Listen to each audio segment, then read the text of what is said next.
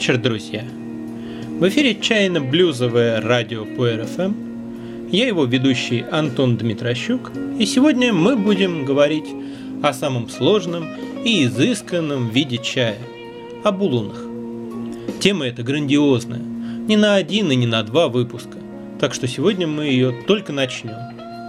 И начнем с самых азов, так что пусть более продвинутые слушатели меня простят – и смело отвлекаются на безупречные блюзы Джона Мэйла, которому на прошлой неделе исполнилось 80. И он продолжает уверенно шагать сквозь туманы времени. Mists of Time. Итак, улунский чай. Это один из шести видов чая, согласно официальной технологической классификации, наряду с зеленым, красным, белым, желтым и черным чаями. Улуны в Китае часто называют еще цинча – что переводят обычно как бирюзовый или сине-зеленый чай. Дело в том, что иероглиф цин, означающий свежий, молодой и яркий, используется также для обозначения чистого светлого цвета, где-то между зеленым и голубым. Иногда можно встретить и более экзотические названия – оранжевый или фиолетовый чай. А когда компания Arimi Trade, выпускающая чай под маркой принцесса Нури, пополнила линейку своей продукции улуном, она почему-то назвала его красным чаем что усугубило путаницу, поскольку красным в Китае называют вид чая, известный большинству россиян как черный. А часть наших сограждан называет красным чаем каркаде, да еще и путает каркаде с ройбушем и маты. Красный – опасное слово. В среде любителей качественного чая термины «бирюзовый» и «сине-зеленый чай» не очень популярны. И тот вид чая, о котором сейчас пойдет речь, называют чаще всего улунским или просто улуном он же оолонг, если попытаться зачем-то прочитать английскую транскрипцию по буквам. Никогда так не делайте. Слово улун означает черный дракон, или точнее темный, потому что черный это все-таки хей, а у может быть и темно-синим, и темно-коричневым, в общем любым оттенком достаточно близким к черным. Согласно самой популярной легенде, Улун – это имя собственное, и принадлежало оно чаеводу, бывшему по совместительству, еще и страстным охотникам. Нет, этот охотник теперь совсем не охотится. Чем занимается? Борется за свою славу. Он добыл уже 50 дипломов, подтверждающих, что он знаменит. Что делает-то? Отдыхает. Бороться за свою славу, что может быть утомительнее. Как-то раз он собирал в своем саду чай и складывал листья в заплечный холщовый мешок. Наполнив мешок, черный дракон направился домой, но вдруг на краю поля увидел потрясающей красоты оленя. Черный дракон вскинул свой калашников, но олень встрепенулся и помчался прочь.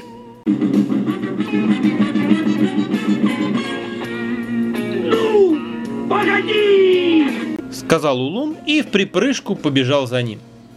Олень изрядно поиздевался над черным драконом, поводив его за собой по лесу, и в конце концов бесследно растворился в чаще. Злобно выругался охотник, плюнул в сердцах и побрел во своясь. Дома выяснилось, что чай, который колотился о спину, помялся, частично раскрошился и потемнел. Вот же проклятая скотина, сколько ущербу через него! Еще раз поблагодарил оленя Улун но, будучи человеком жадным, решил не выбрасывать бракованный чай, а довести его до ума. Готовый чай оказался неожиданно вкусным и ароматным и стал хитом продаж. И кроссы с чаем за спиной вошли у местных чаеводов в привычку, а на заплечных мешках стали писать «Я китайский». Так возникло движение «Китайские пробежки». Шутки шутками, но протряхивание с частичным травмированием листа – является ключевой операцией при производстве улунского чая. Только в наше время этот процесс предпочитают не доверять оленям и вооруженным жадинам. Дело в том, что улуны – это частично ферментированные чаи, по своему составу и свойствам располагающиеся между неферментированными зелеными и полностью ферментированными красными. Но улун – это не просто не до конца доделанный красный чай, и уж тем более не смесь красного с зеленым. Каждый лист у луны ферментирован неравномерно. Края листа в большей степени, а центр в меньшей. Такая полосатость как раз и дает богатый, сложный, переливающийся вкус и аромат. Чтобы достичь такого эффекта, подвяленный чайный лист трясут, и на слегка травмирующихся краях процесс окисления ускоряется. Там, где придерживаются традиционных методов и ставят качество во главу угла, это делают вручную, бережно, внимательно и постепенно, в несколько этапов. На современном массовом производстве этот процесс механизирован и непрерывен. После этого чайный лист сминают, придавая ему окончательную форму. Кстати, это делается не всегда. Можно найти практически не скрученные, разлапистые, кустарные улуны, которые крестьяне делают для себя, не гоняясь за внешней красотой. А затем сушат с более или менее глубоким прогревом. Поскольку для многих людей улуны оказываются чем-то новым по сравнению со знакомыми красными и зелеными чаями, у них порой возникает иллюзия, что улуны – это некое новое изобретение, инновация. Но исторически улуны появились раньше красных чаев. Сначала была изобретена частичная ферментация, а уже потом, тоже не без счастливых случайностей, полная. Обработать подобным образом теоретически можно любой чайный лист – но именно достаточно зрелый лист, а не почку. В конце концов, для разворачивания неравномерной ферментации нужна какая-то площадь. Впрочем, какая-то доля нераспустившихся почек в улунах иногда присутствует, а в последнее время стали появляться похожие на улуны чаи из одних почек, надо сказать, довольно странные. Но на практике улуны делают из особых сортов чайного растения, наиболее подходящих для создания чая с богатым и сложным ароматом. Зарегистрирован сорт, который так и называется – улун. Есть сорта дахунпао, тигуанинь и так далее. То есть улун – это не только технологическое явление, но и ботаническое. Если же говорить о сортах готового чая, то улунов насчитывается не менее тысячи. Некоторые сорта отличить друг от друга может только опытный профессионал чайного дела. Зато другие ничем друг на друга не похожи. Понятно, что все это многообразие нужно каким-то образом систематизировать. Лет 7 или 10 назад общепринятым было деление улунов на светлые и темные, то есть на слабо ферментированные и слабо прогретые, и сильно ферментированные и сильно прогретые. Первые по своим свойствам были ближе к зеленым чаям, а вторые к красным. В этом был определенный резон. Так человек мог в общих чертах сориентироваться, чего от чая ждать. В те времена такая классификация действительно работала, потому что были устоявшиеся варианты обработки, характерные для определенных сортов. И, например, тигуанин всегда была светлой, а дахунпао всегда темным. Однако сейчас такое деление потеряло всякий смысл, потому что наступило время экспериментов. И одно и то же сырье может быть обработано совершенно по-разному. Можно встретить как дочерно зажаренную тигуанин, так и совершенно зеленый дахунпао. Можно разделить улуны по форме листа – они могут быть скручены поперечно в виде шаровидных зернышек или продольно, напоминая длинных извивающихся драконов. Но такая классификация мало что дает в практическом плане и также имеет ряд исключений. Но есть типология, которая очень ценна и всегда актуальна – географическая. Регионов, где делают улуны, не очень много, и в каждом из них есть, во-первых, свой набор сортов, сложившийся в ходе многовековой селекции, а во-вторых, свои традиционные особенности технологии. Это определяет вкус, аромат, настроение чая. И уишанский улун очень трудно спутать с гуандунским, какими бы они ни были, светлыми или темными. Поэтому, если вы сориентируетесь в географии улунов и будете в первую очередь обращать внимание на происхождение чая, вы будете получать более важную и точную информацию, чем светлый темный. Есть четыре больших локации, где улуны делают давно, душевно и обильно.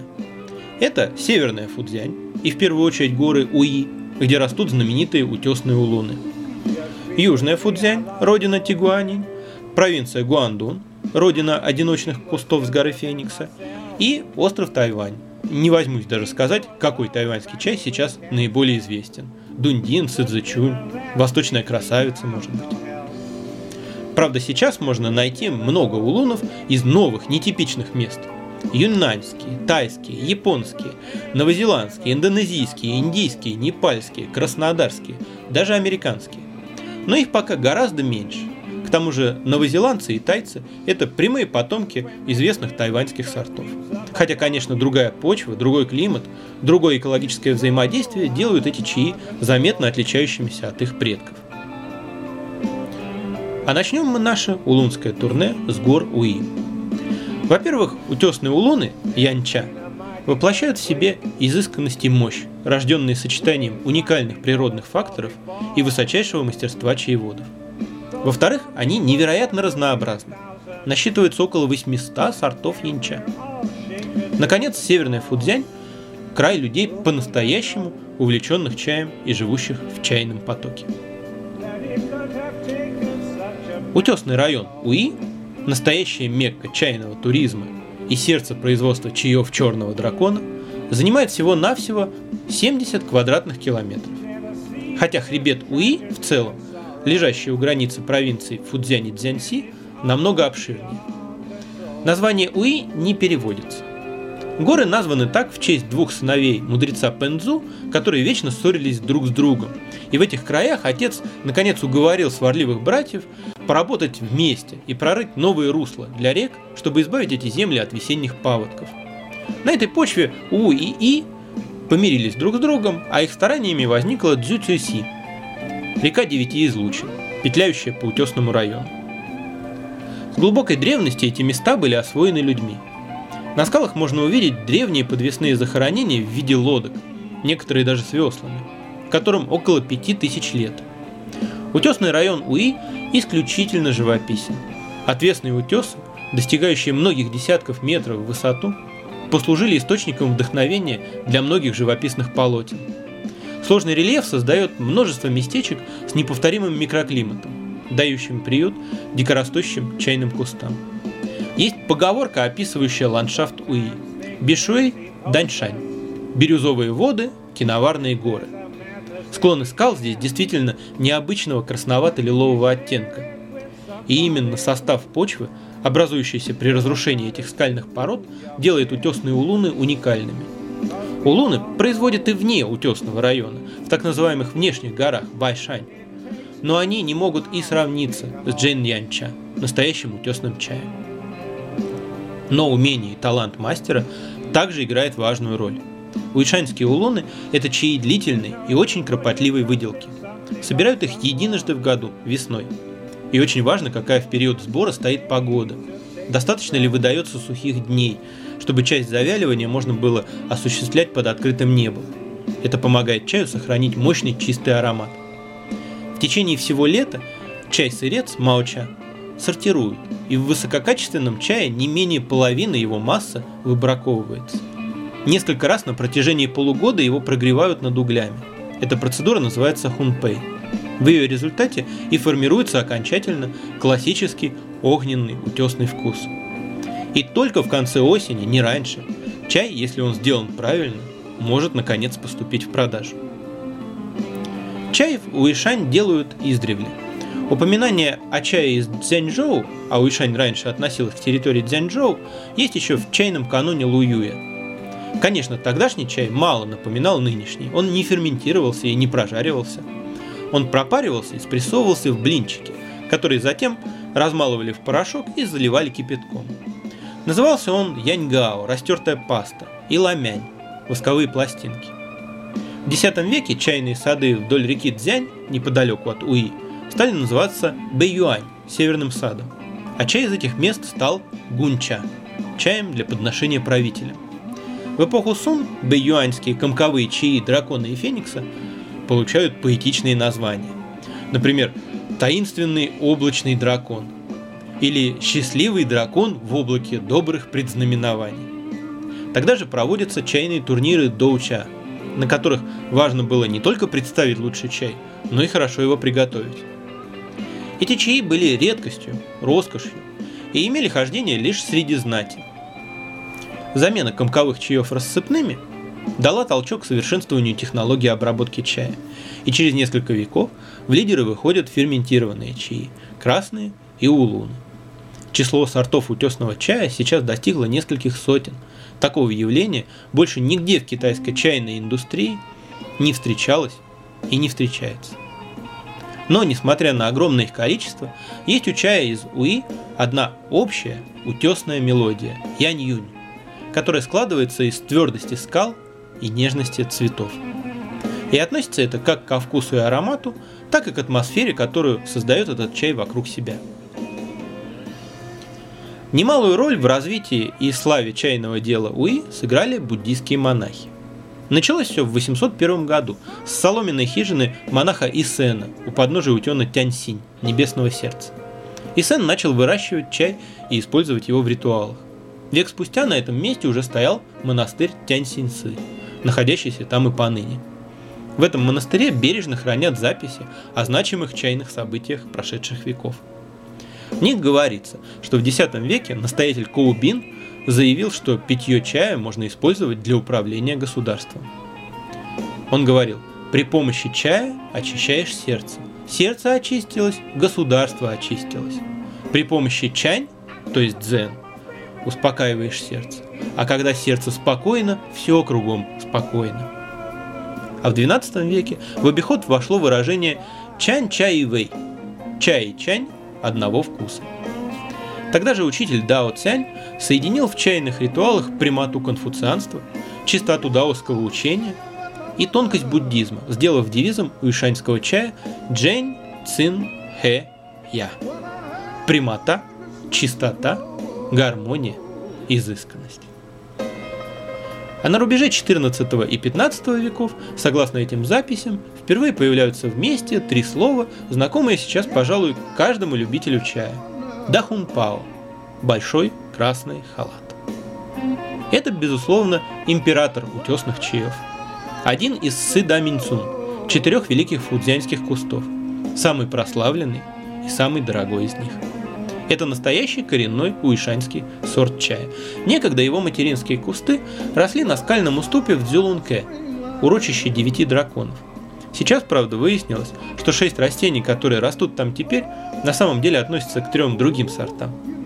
По несколько кустов самого-самого настоящего дахунпао растут в ряде других мест на территории Уи. Производилось такого чая всегда крайне мало, и он чрезвычайно дорог.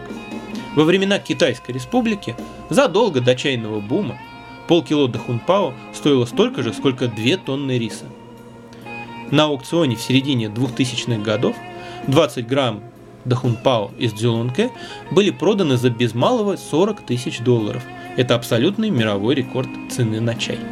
Впрочем, в свободную продажу такой дахунпао практически никогда не поступает, а выполняет роль правительственного подарка.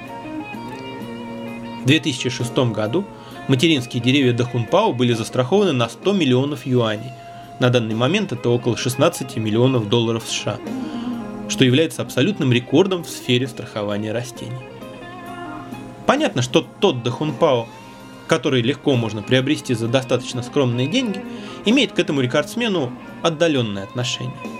Иногда это чистокровный Дахунпао, размноженный с помощью черенков – Плановая работа по вегетативному размножению дахунпао началась еще в 19 веке и увенчалась успехом в конце 20-го.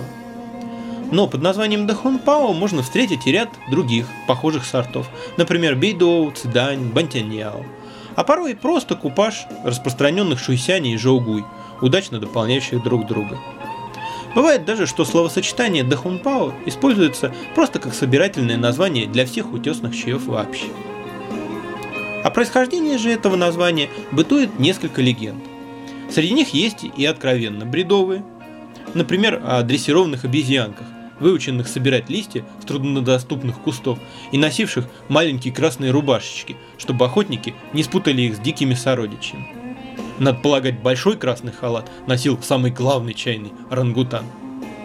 Но есть и пара красивых и возвышенных историй. По одной из версий, большая алая мантия была подарена кустам этого чая за то, что именно его настой спас от смертельной болезни императрицу. Согласно другой, красный халат, символ своего титула, чаю подарил молодой чиновник, занемогший в районе Уи по пути в столицу и благодаря чаю вернувший себе здоровье и успешно выдержавший экзамены на высший ранг.